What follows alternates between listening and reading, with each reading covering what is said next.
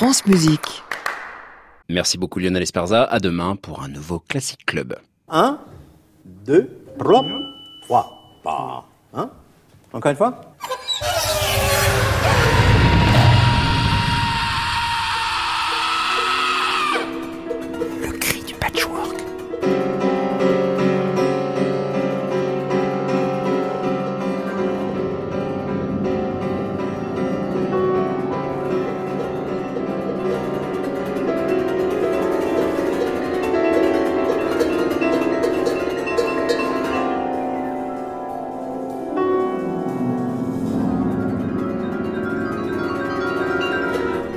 Chers écoutants, bienvenue dans le Cri du Patchwork, une émission qui donne à entendre. Nouvelle étape de notre série d'émissions sur l'écrire, ou comment mettre des mots sur la musique pour en faire des livres. C'est le cas de la musicologue et pianiste Anne de Fornel, auteur d'une somme importante sur John Cage, qui paraîtra très prochainement aux éditions Fayard. Un ouvrage qui permet de lier les différentes facettes de ce personnage sans pareil. Musique, art sonore, installation et art visuel concourent à dresser le portrait d'un Cage qui apparaît d'autant plus inévitable aujourd'hui. L'occasion d'évoquer le processus d'écriture d'un tel ouvrage vu par une interprète musicologue qui joue et analyse aussi bien la musique qui la fait vibrer. Bien entendu, on retrouve en fin d'émission les portraits sonores d'Antoine Berland, des bijoux sans pareil pour écouter des gens parler et comme chaque mardi, un son qui dégouline.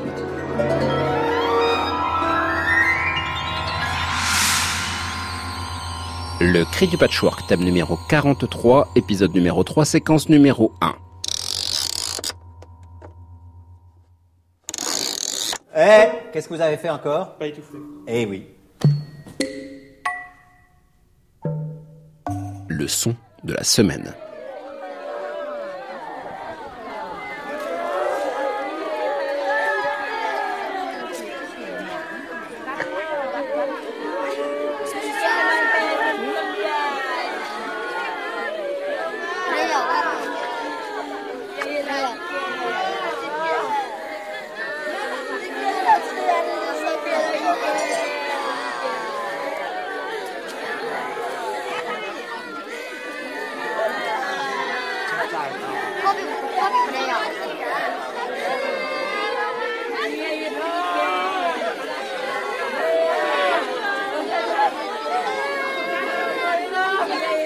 Les pleurs. Alors la semaine dernière, nous parlions du pleurage. Lorsque la musique pleure, eh bien, entre le pleurage et les pleurs, il n'y a qu'un Martin Tétrault et ses platines vinyles. Voici Pleurs Jazz, Pleurs.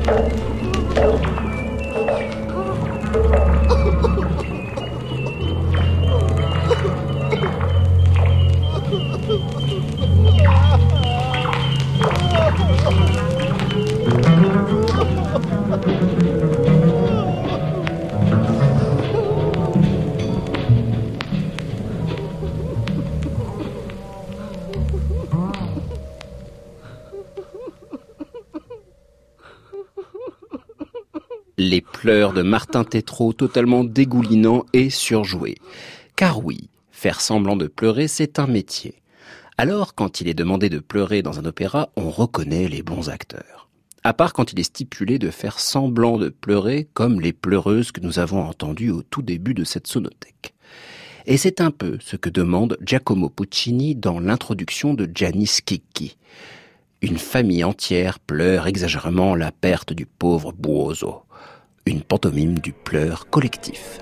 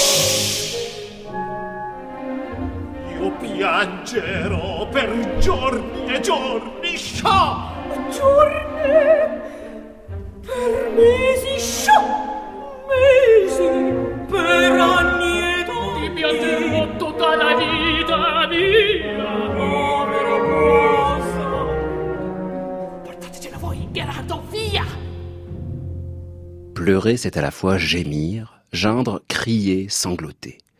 Et pour les sanglots, ou dans ce cas l'image sonore du sanglot, il faut plonger dans l'esthétique baroque, et surtout française, avec ses ornements par milliers qui habillent délicatement les notes pour leur faire dire tous les affects que les mots ou les sons ne suffisent pas à montrer. Un exemple fameux, les pleurs de Monsieur de Sainte-Colombe.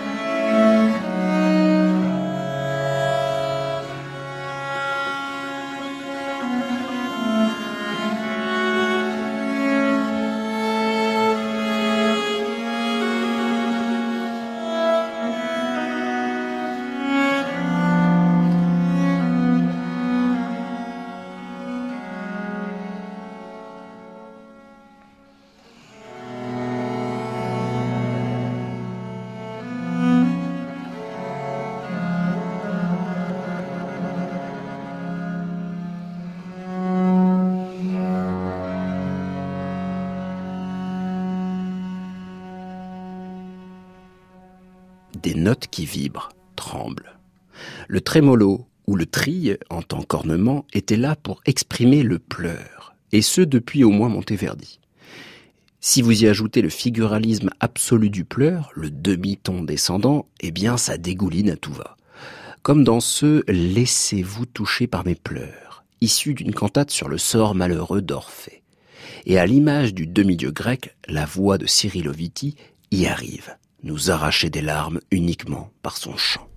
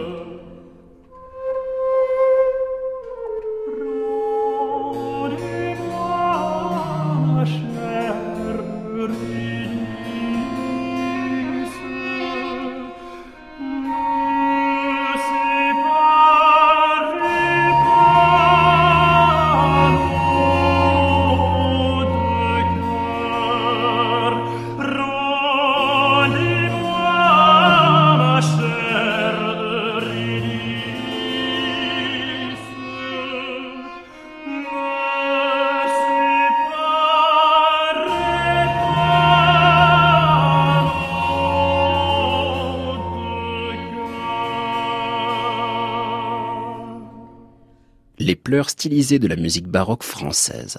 350 ans plus tard, ça marche toujours.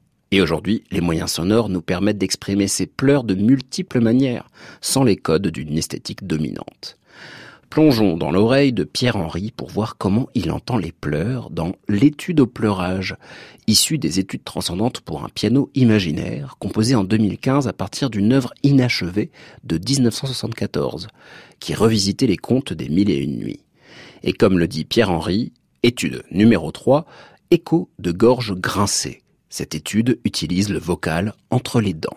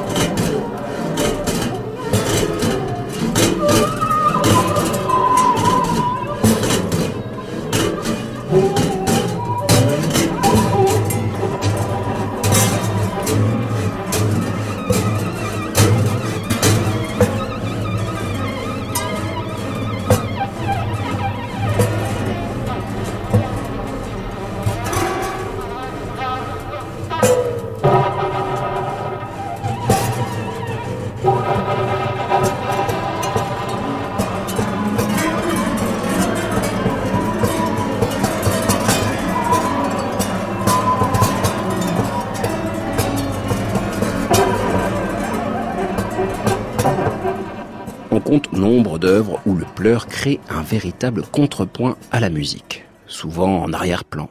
Les pleurs deviennent alors une sorte d'exhausteur de goût, un surligneur d'intention. À l'image de ce pleur lancinant et interminable qui sous-tend From a Winter Note de Sinorama, membre du big band japonais Pascals. Et c'est déchirant.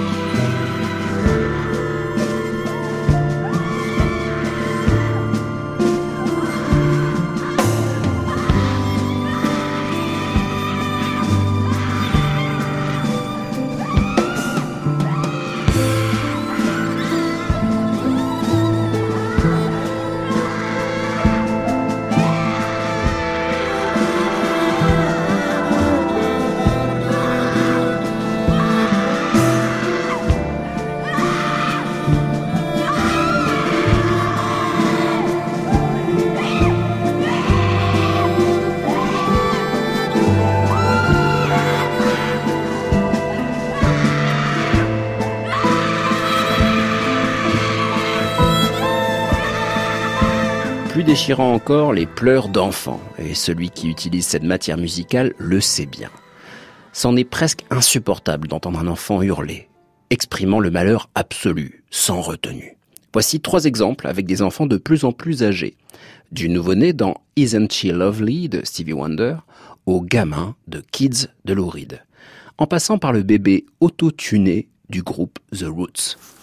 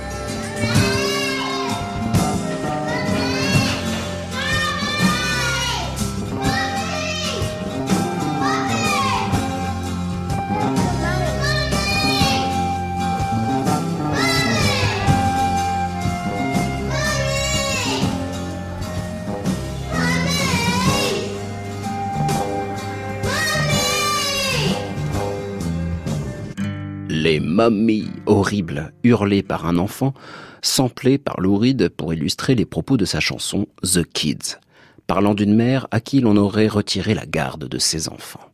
On en a la gorge serrée, nouée. Et c'est peut-être ce que pourrait illustrer le son de cette vielle de Yakoutie, en Sibérie, dans ce morceau si bien nommé Les pleurs de Tujamara Kuo.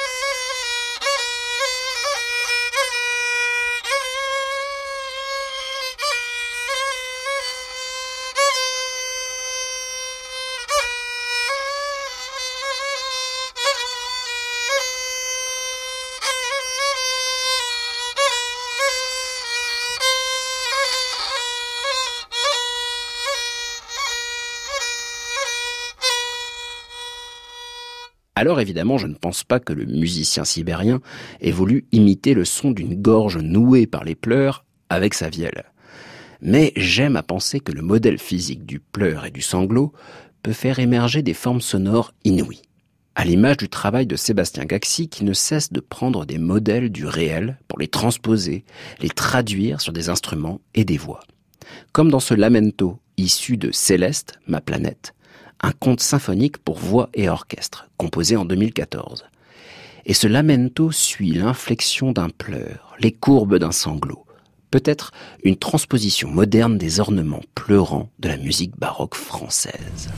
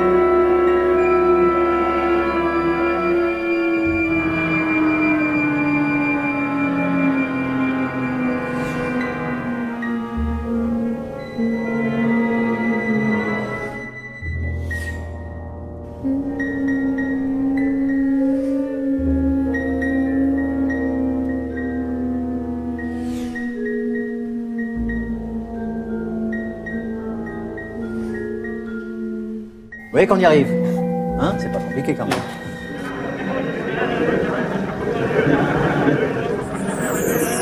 France Musique.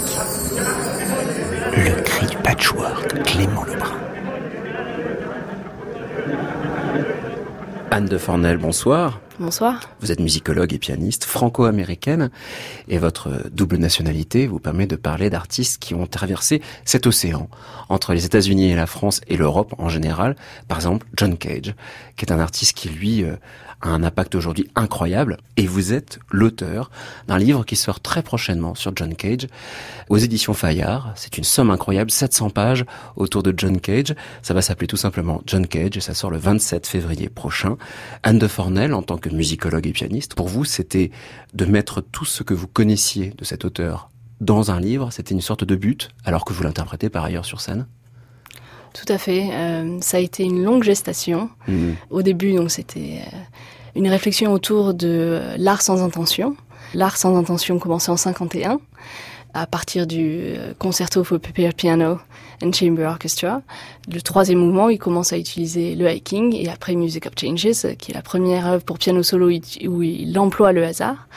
Et après, pour le livre, je suis vraiment euh, revenue à ses débuts, c'est-à-dire on est parti 32 et mhm. jusqu'en 92 l'année où il est décédé. C'est-à-dire c'est quand même 60 ans de création, mais délirante. C'est-à-dire qu'on se rend compte avec votre livre, c'est qu'on connaît, bon, il y a des grands morceaux qu'on connaît. Alors 4 minutes 33, évidemment, inévitable. Plein de petits morceaux comme ça, mais on se rend compte que c'est délirant. Il était toujours à écrire. Tout à fait. C'est vraiment un créateur qui n'a jamais, jamais cessé de travailler. Et avec une rigueur et un sérieux quasi obsessionnel. Quand euh, on regarde ces manuscrits, donc on voit tout de suite euh, l'esthétique, euh, par exemple, de ces notations graphiques, mais on connaît bien moins le sérieux avec lequel il a entrepris toutes ces compositions. C'est-à-dire qu'à chaque fois, il part de concepts régulièrement à partir des années 50 surtout, mais même avant, c'est-à-dire des concepts qui vont permettre de créer, déclencher une forme de création euh, sur le papier. Et c'est que ça passe par plusieurs états de, de, processus de création est souvent long pour arriver à ces partitions. Quelquefois, il y a presque rien finalement sur la partition. Et vous avez eu cette chance d'aller dans les archives, vous allez aux États-Unis régulièrement pour aller voir les archives, aller voir aussi la, correspondance, travailler vraiment dans ben, ces archives Cage, mais pas que musicales. Votre livre parle du sonore, mais aussi du pictural qu'on connaît beaucoup moins. C'est-à-dire que vous avez trois parties dans cet ouvrage, musical, pictural et même muséal. Là, on se rend compte que John Cage n'est pas simplement musicien, il est artiste au sens large. Oui, tout à fait. J'ai vraiment voulu travailler à la fois sur l'homme et euh, le créateur. Hmm. Voilà, l'homme et l'œuvre dans sa globalité pour montrer l'immensité et la richesse de son catalogue. Donc euh, j'ai travaillé pendant 12 euh, ans à la New York Public Library for the Performing Arts, euh, donc à New York, où là j'ai fait une longue recherche de première main sur ses archives musicales. Mm-hmm. J'ai aussi été à San Francisco où j'ai travaillé à la Crown Point Press où il y avait toutes les archives de ses gravures puisqu'il a commencé à faire des gravures à partir de 1978. Et l'homme, vraiment, euh, pour comprendre à la fois ses relations personnelles, ses relations amicales euh, et ses relations professionnelles, j'ai vraiment tenu à aller euh, dépouiller sa correspondance donc à la Northwestern University à Evanston, où j'ai passé de nombreuses semaines à lire ces lettres. J'ai trouvé des lettres euh, absolument incroyables, très émouvantes euh, parfois, mm. par exemple à des amis comme Jasper Jones ou même des compositeurs comme Takemitsu, euh, mm. Stockhausen, puis à des amis comme Feldman, Christian Wolff qui était aussi son élève. Mm. Voilà, donc ça a été vraiment très important pour avoir une, une, réflexion dans la globalité oui, c'est ça. Parce qu'on pourrait parler de plusieurs compositeurs en se disant, tiens, je peux analyser de manière un peu isolée sa partition. Chez John Cage, toute sa vie fait œuvre, quelque Tout à part. Fait. Hmm. Oui, oui. Et d'ailleurs, euh, euh, son compagnon et son collaborateur le plus étroit est Merce Cunningham. Hmm. Donc on voit vraiment comment la vie et l'œuvre euh, se retrouvent. Oui, c'est ça. C'est que hmm. on le voit d'ailleurs dans votre livre. C'était, on a souvent des petites apartés, des petits bouts de lettres qui traînent par-ci par-là, où il montre dans ses lettres justement tous ces liens humains. Bon, ça c'est normal, mais surtout comment tout ça va tisser des liens professionnels va commencer avec une œuvre que j'ai découverte grâce à votre livre, Anne de Fornel. C'est euh, Quest, composé en 1935, alors qu'il est encore, enfin encore, il est encore sous la, l'emprise peut-être de Arnold Schoenberg. Alors, il a été l'élève de Schoenberg. Moi, j'avais toujours appris que bon, Schoenberg, on disait, c'est un génie, mais pas un compositeur. Mais c'est allé plus loin. Schoenberg était assez admiratif finalement de John Cage. Oui, il l'a qualifié d'inventeur. Hmm. Et ça s'est resté euh, pendant très longtemps. Et, John Cage a repris énormément cette euh, citation de hmm. Schoenberg voilà, pendant jusqu'à la fin de sa vie. Pour s'en vanter C'était paradoxal, je pense. C'était paradoxal. Mais euh, ce qui est intéressant, c'est que voilà, dès 35, il a Schoenberg a accepté qu'il suive ses cours de, de contrepoint et d'analyse chez lui, Mhm. sans contrepartie financière, mais à une seule condition, qu'il se consacre à la musique.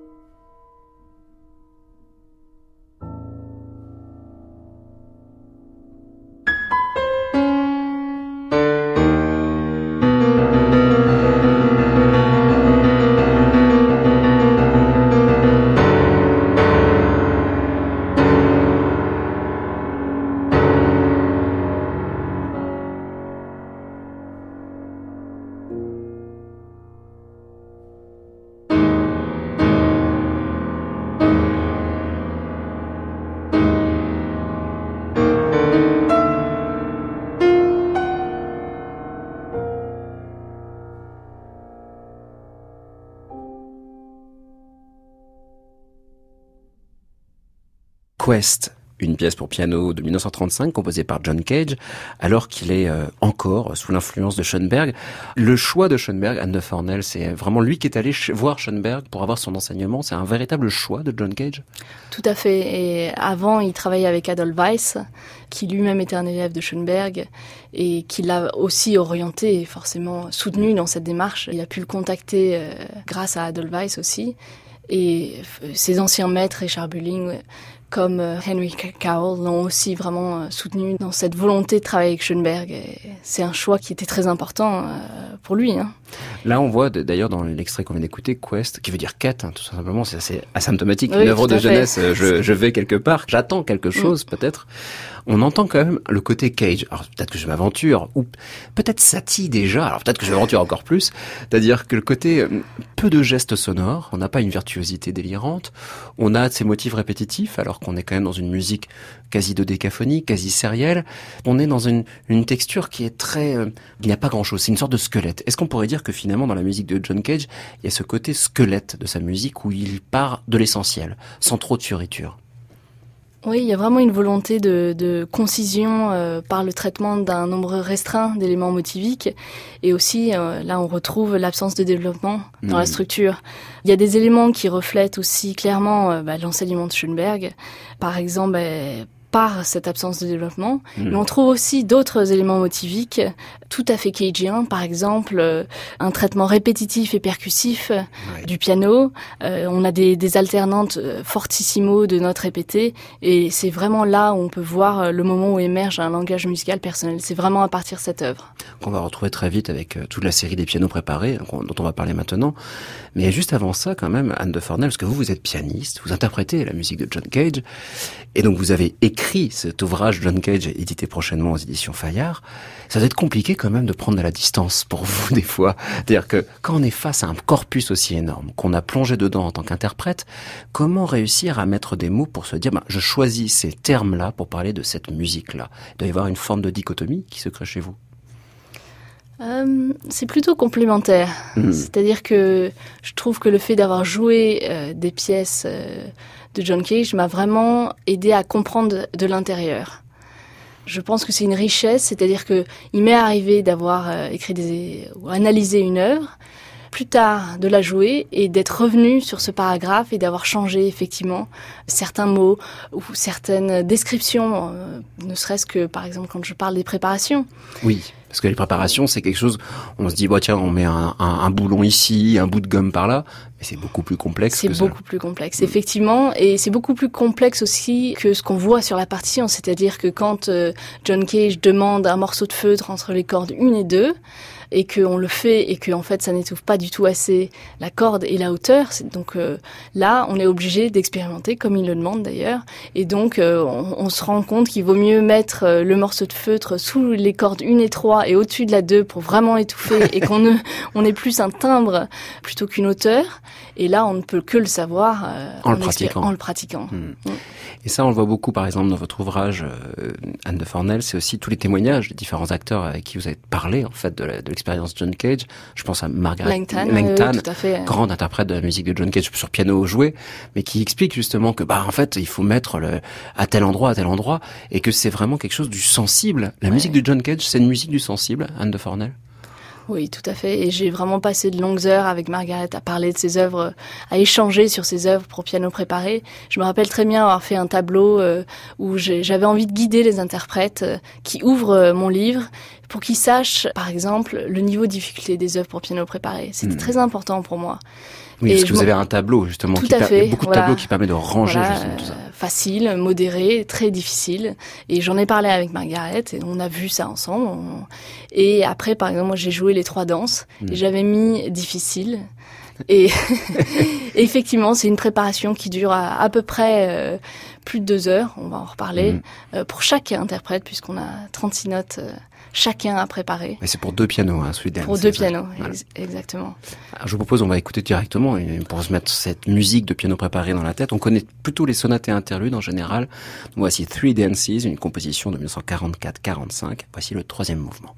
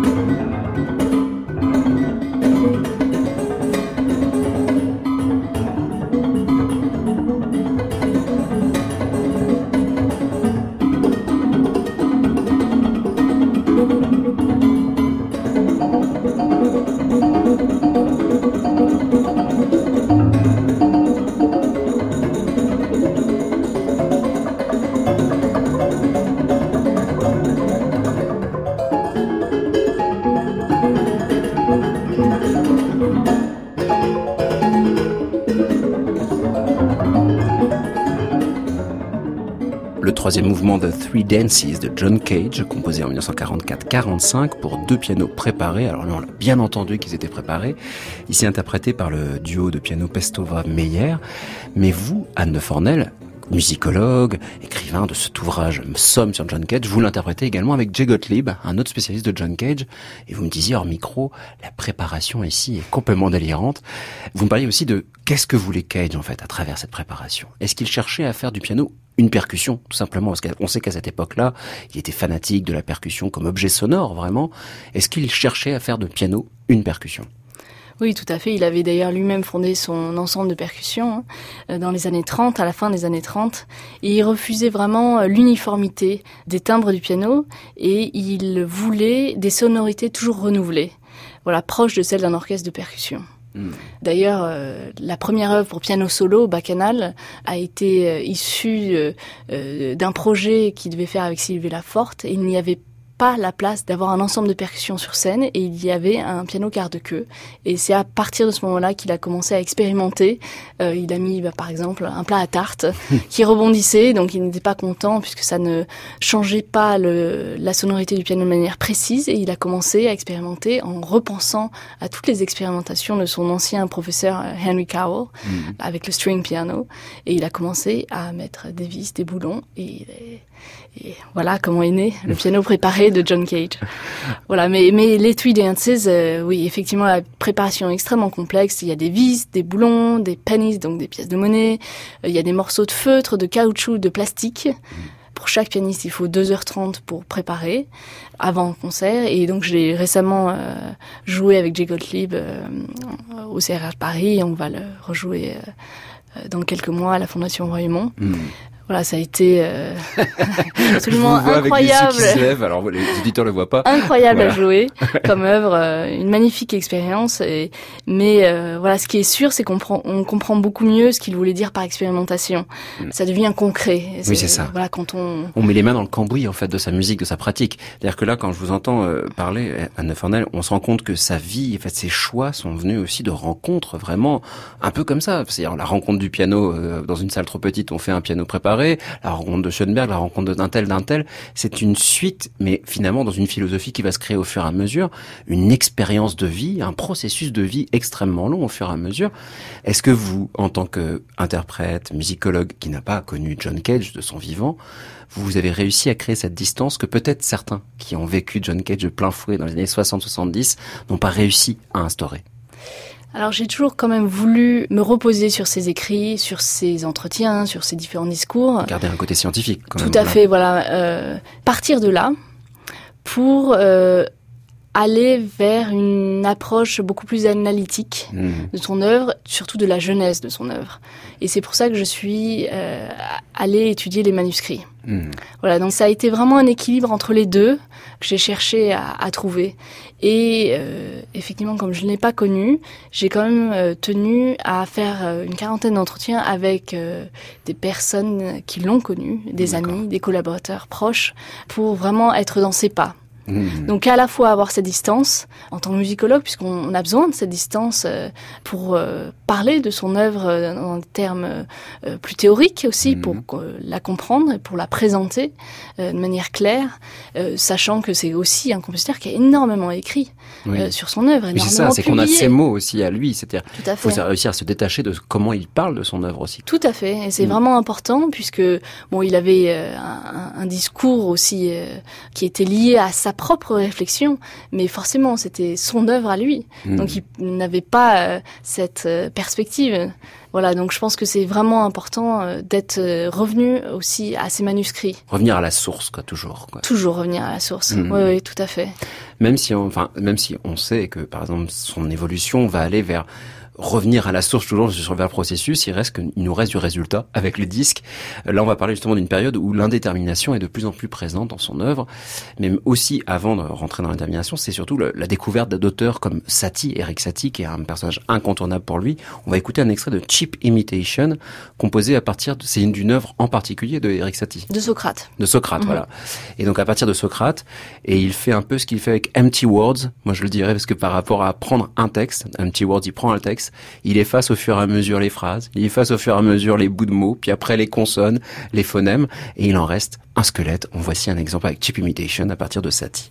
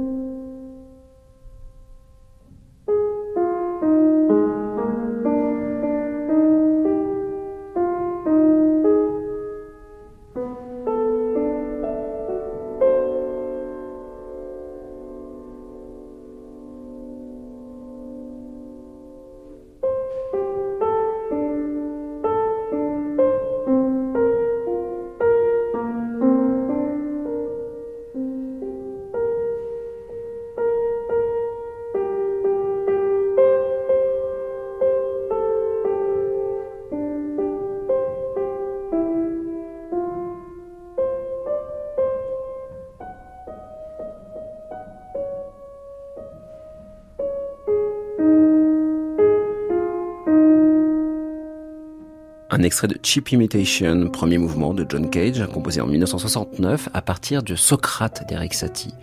Et ici, euh, Anne Fornel, le processus, et vous en parlez vraiment dans un chapitre entier dans votre ouvrage, ce processus de on va pas dire déconstruction d'une œuvre préexistante. Est-ce qu'on peut dire déconstruction? Peut-être décomposition. Décomposition, c'est-à-dire vraiment ce rapport. Alors c'est pas le décomposition comme pourrissement, là c'est décomposition comme si on, on composait à l'envers. On décompose pour recomposer. C'est-à-dire que là le processus c'est qu'il prend des notes, il les efface, il. Alors il a eu différents, il a eu, utilisé deux techniques, une technique de substitution et une technique de soustraction.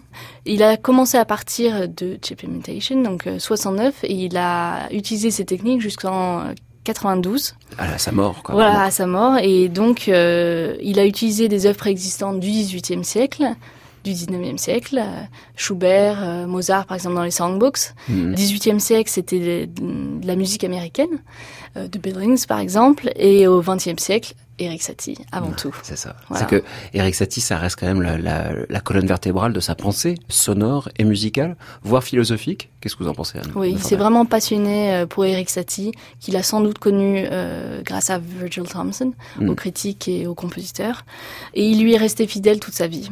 Voilà. Il a eu un impact euh, immense sur sa propre production. Mm-hmm. Il a vraiment eu à cœur aussi de diffuser euh, la musique du compositeur français. Dès 1948, il a organisé 25 concerts euh, mm-hmm. en hommage à Satie. Le coup du spectacle était Le piège de Méduse. Mm-hmm. À Paris, en 1949, il a poursuivi ses recherches sur les manuscrits de Satie au Conservatoire de Paris. Il a aussi rendu visite à Sauguet pendant son séjour, Henri, Sauguet, qui lui a offert deux manuscrits des musiques d'ameublement et il a trouvé euh, chez Sauguet, dans un tiroir, les vexations. Voilà, c'est une œuvre expérimentale par excellence. C'est-à-dire, enfin, Tout si je me rappelle bien, Vexation, c'est jouer un certain nombre, 840 fois. ouais. 840 fois Ouais, un ouais. tout petit motif au piano. Voilà. donc ça prend des heures et des heures. Donc là, on est déjà dans cette forme d'expérimentation cageenne bien avant la lettre. Et il a tout de suite pris au sérieux cette œuvre, ce qui n'était Mhm. pas le cas euh, d'autres compositeurs euh, à l'époque. Malheureusement, euh, Henri Sauguet l'avait promis à, à la veuve de Claude Rostand, mais il en a fait quand même une copie. Donc Cage est revenu aux États-Unis avec cette œuvre et il a organisé la première américaine en 1963 au Parquet Taylor à New York. Il a lui-même joué cette œuvre avec dix autres pianistes pendant 18 heures et 40 minutes. Là, on rentre justement dans une partie. Alors, ça, ça, va- ça va faire court, évidemment, dans cette- le cas de cette interview. Il y a des années 50 jusqu'en 92. Enfin, on le voit vraiment dans votre ouvrage. Vous avez beaucoup de tableaux qui nous permettent de comprendre comment tout ça est imbriqué, même dans la notation. C'est-à-dire notation traditionnelle, notation graphique, notation hybride ou la notation par fenêtre. Alors, c'est quoi comment fenêtre de temps Non, time bracket. Fourchette temporelle. Fourchette temporelle, alors que c'est vraiment une écriture de la fin de sa vie, et on se rend compte que tout ça est quelque part imbriqué, euh, mis en parallèle.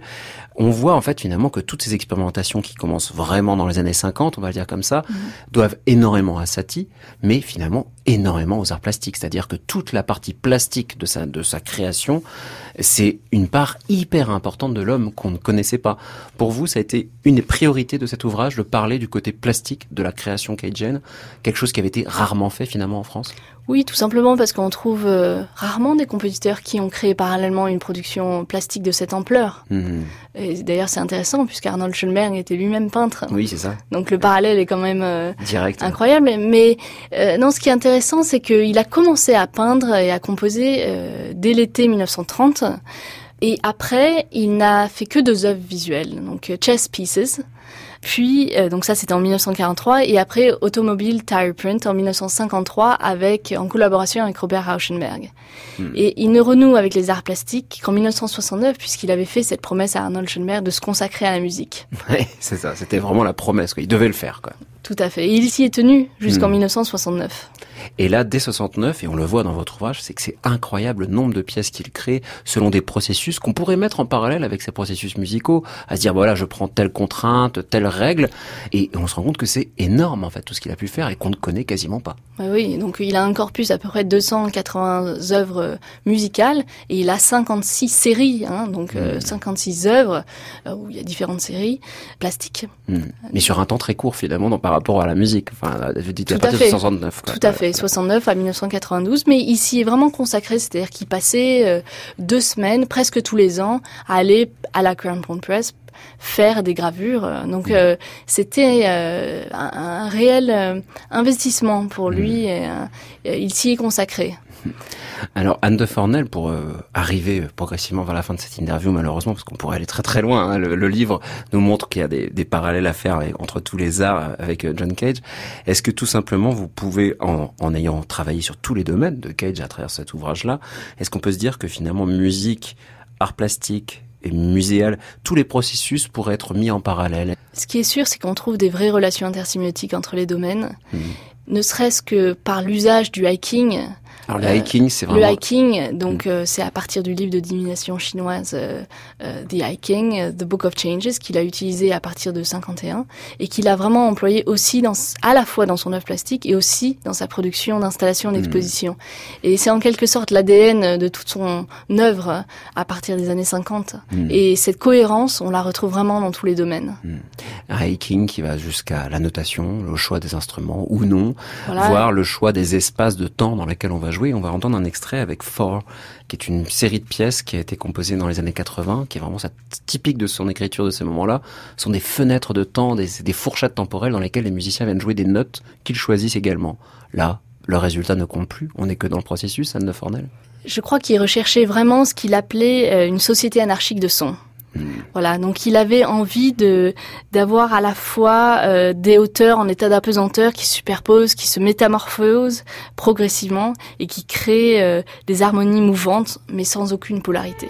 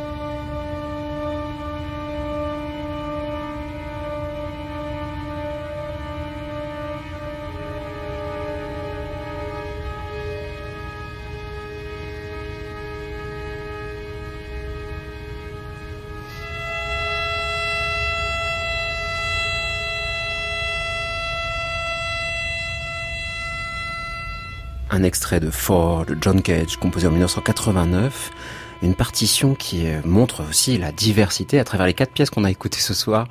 Là, en particulier, entre les pièces hyper rythmiques, des pièces pour piano préparé, on a vraiment une percussion. Là, c'est complètement autre chose.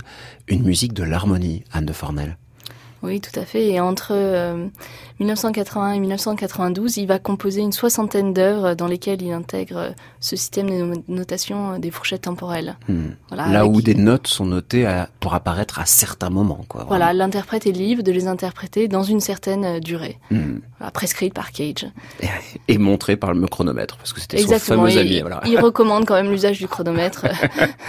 Pour être au maximum précis dans une sorte de liberté. Quoi. Tout à fait. Mais c'est incroyable, euh, puisque cette œuvre est composée en 1989, donc quelques années avant son décès. Et c'est incroyable de penser que ces, ces œuvres, la beauté méditative de ces œuvres font penser quand même à certaines œuvres d'Eric Satie. Ouais. Merci beaucoup Anne de Fornel d'avoir accepté l'invitation et puis surtout d'avoir essayé de répondre à toutes ces questions parce que John Cage, c'est un monument. On a tellement de choses à se dire qu'on pourra en faire plusieurs émissions. C'est le cas dans votre livre, John Cage, édition Fayard, euh, et qui sera édité prochainement, sorti le 27 février prochain. Je vous conseille de le lire pour voir justement tous les parallèles entre vie, œuvre sonore, œuvre picturale et œuvre muséale, installation qu'on connaît très très peu en France en particulier. Tout cet univers de John Cage que vous interprétez également, la musique de John Cage avec Jay Gottlieb en duo. Ce sera l'objet d'un disque prochainement en juillet 2019 autour de ces Three Dances et puis de, euh, de Socrate, de Satie, que vous mettez en parallèle justement pour montrer vraiment d'où vient cette musique de, John Cage. Et vous serez à la Fondation Royaumont pour une sorte de résidence en fait et une recréation de ce programme. Donc en juillet 2019, Cage meets Satie. Merci beaucoup Anne, à très bientôt. Merci beaucoup. Et bonsoir Antoine Berland. Portrait sonore, Antoine Berland. Euh, faites un son aigu. Que pensez-vous de la musique?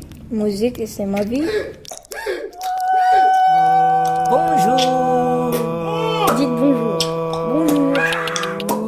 Portrait sonore numéro 79. Premier son. Paris, novembre 2018.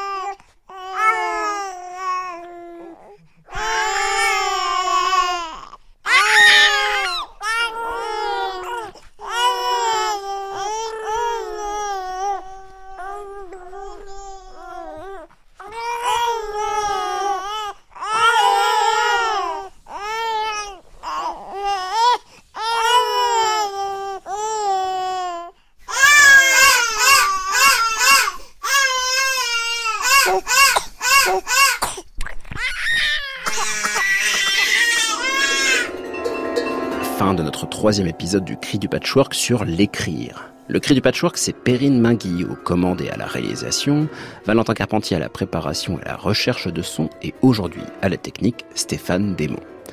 La semaine prochaine, nous recevrons Alexandrine Kirmser, rédactrice en chef de Revue et Corrigée, une revue historique sur les pratiques sonores contemporaines créées et écrites par les artistes eux-mêmes. Nous parlerons avec elle de ce qui fait la spécificité de cette revue, et surtout des particularités du vocabulaire qui sied à l'analyse, la critique et la poésie des musiques expérimentales. Pour rester connecté avec le cri du patchwork, je vous donne rendez-vous sur francemusique.fr à la page de l'émission où vous pourrez podcaster l'intégralité du cri du patchwork ainsi que les portraits sonores d'Antoine Berland. Chers écoutants. Si je fais 1, euh, Tagaram. Un. Parap. Deux. Ça suffit. Un. Il sait ce qu'il a à faire. Un. Parap. Deux. Trois. C'est simplement pour savoir qu'on est ensemble. Hein. Bonjour, au revoir. Voilà. France Musique, il est minuit. Je passe la main à Anne Montaron et Création mondiale. À réécouter sur francemusique.fr.